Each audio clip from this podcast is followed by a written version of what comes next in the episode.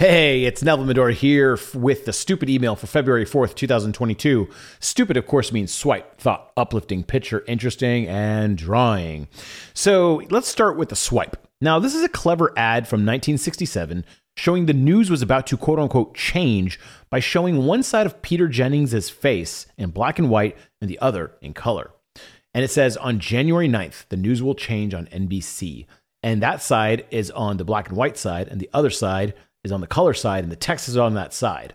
And this was around the time that all TV stations started moving to color and it was a big deal. So this is roughly around uh, 1967 that this happened. And this ad really can catch attention because our brains are wired to look at other people. And this is showing Peter Jennings' face right in your face. So I like the cleverness and simplicity of the ad. I think it's uh, like a really beautiful ad. I really like how it was done. Pretty cool. Here's an interesting thought. If you write one solid blog post, it can turn into an autoresponder email. It can turn into a newsletter snippet. It can turn into a YouTube video script. It can turn into a portfolio piece. It can turn into a Twitter thread. It can turn into social posts. It can turn into an email. Overall, it can turn into an asset. So one of the things I've done in 2022 was went back to blog post writing. So in 2021, I released a lot of blog posts, but I never really sat down and wrote a single blog post about a subject. We did a lot of like interview blog posts, that kind of stuff. And so I've got back to writing blog posts like I've done for the past 20 years. And honestly, it's amazing. It's really fun for me personally. I enjoy the idea of thinking of a concept and saying, okay, how can I turn that into a post? And I sit there for hours on end several times. Sometimes it's quicker, sometimes it's longer. And a lot of times I'll come up with a post or a concept to talk about, and I'll be writing for on it for hours. Maybe I'll be on a plane writing about it, and then later I'll just cut it because I'm like, you know what? There's no point. It's it's useless. But then later that concept will come back up in another post, and I'll use it there.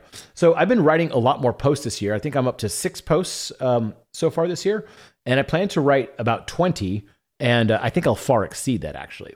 So it's been really fun to make solid blog posts. And like I said, if you make a big blog post, it is hard, it is difficult, it does take mental strain, but it just it turns into all those things: an autoresponder, email, newsletter snippet, YouTube video script, portfolio piece, Twitter thread, social posts, emails, et cetera, et cetera, et cetera. I mean, it just really is an asset overall. Here is something uplifting. You'll probably see me talk about this a bunch, but to ensure a safe writing environment in my office, I've employed a vicious bouncer to guard my door. And of course, there is the tiniest little dog named Poe um, guarding my door. And so um, I dog sit this dog named Poe all the time. And whenever he's with me all day, I just post stupid posts like Instagram stories about him on social media. I don't know why. I think this is why I can't get a dog. I'll become obsessed. I for sure will. So I don't know. If you want to see a bunch of pose, follow me on Instagram. Um, here's an interesting uh, picture. It's more like a screenshot. Um, Apple's attention to detail is amazing. So I was pulling up my uh, my weather app and on Apple, and it has raindrops. And I noticed that the raindrops actually quote unquote splatter on the little light box that I was looking at.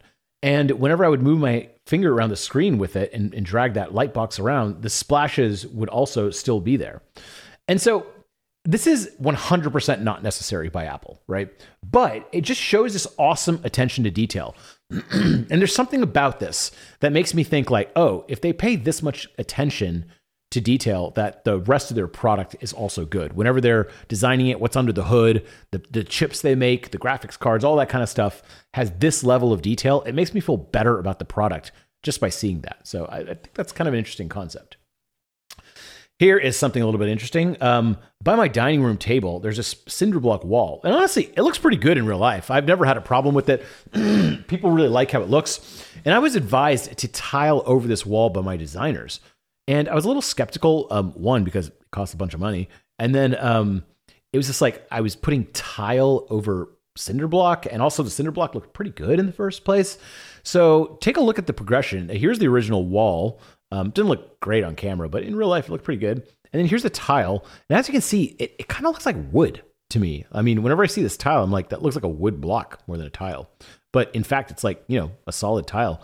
And then um, you can see the, the the tiling in progress over the cinder block these first parts that went up, um, the guy that uh, laid the grout and everything on it, that took like two hours. It was it was really quick. It's meticulous work. You got to match up the patterns and all that junk. So, but it was quick. But then whenever they were finishing wrapping it, they had to cut these little small pieces, and that part took forever, several days, in fact. And it was very, very meticulous work that they had to do, and matching up the tiles, and each tile is heavy as hell. I mean, it, it was kind of startling how heavy it was. And then the finished wall looked fantastic. So I was pretty happy with it. But overall, I just never even knew. I don't know, you could tile a wall. I just didn't think that was the thing. And for sure, the tiling cinder block, it was such an interesting thing. I feel like I learned something. And overall, it looks pretty cool. And lastly, here's a drawing. This is a GIF I made in Canva for a post about a concept where you view everything as a spectrum and not a black or white issue. And so it's a guy looking at something that's good, then he looks at something that's medium and it changes uh, levels. Then he changes that, looks at something that's bad and it changes levels. So I'm not using this GIF, it's kind of like a throwaway, but it represents this concept that you can argue that anything, anything at all, is good or bad depending on the angle you look at it from, from it. So you could take uh, any sort of crazy tragedy and look at it in a good light, or you could look at it in a bad light. Or you could say that, for example, building a hospital can be good, but if you're an ant colony about to be bulldozed from your home to make way for that hospital, well, it could be viewed as bad. So basically, every single thing in the universe can be viewed relative to something else. Now, here's the thing I was writing this post and it was kind of meh. Um, it, it just wasn't really hitting. Like I, I, even showed it to a couple people, and they're like, "Yeah, it's it's, it's fine. You know, it's cool." But there, there's nothing really there. So I ended up cutting it and using it here instead because I did like the GIF. So it's part it's the part of writing that others will never see, and that when you spend hours building a post, and in the end you just realize it isn't that good. So, anyways, this was one of those things that gets cut, and I, I like the GIF enough. Um, wasn't the greatest GIF, and it was just a preliminary one, but it was good enough to share here. Anyways, I hope you enjoy these tidbits, and I hope you have a great and happy Friday. My name is Neville Medhora. I will talk to you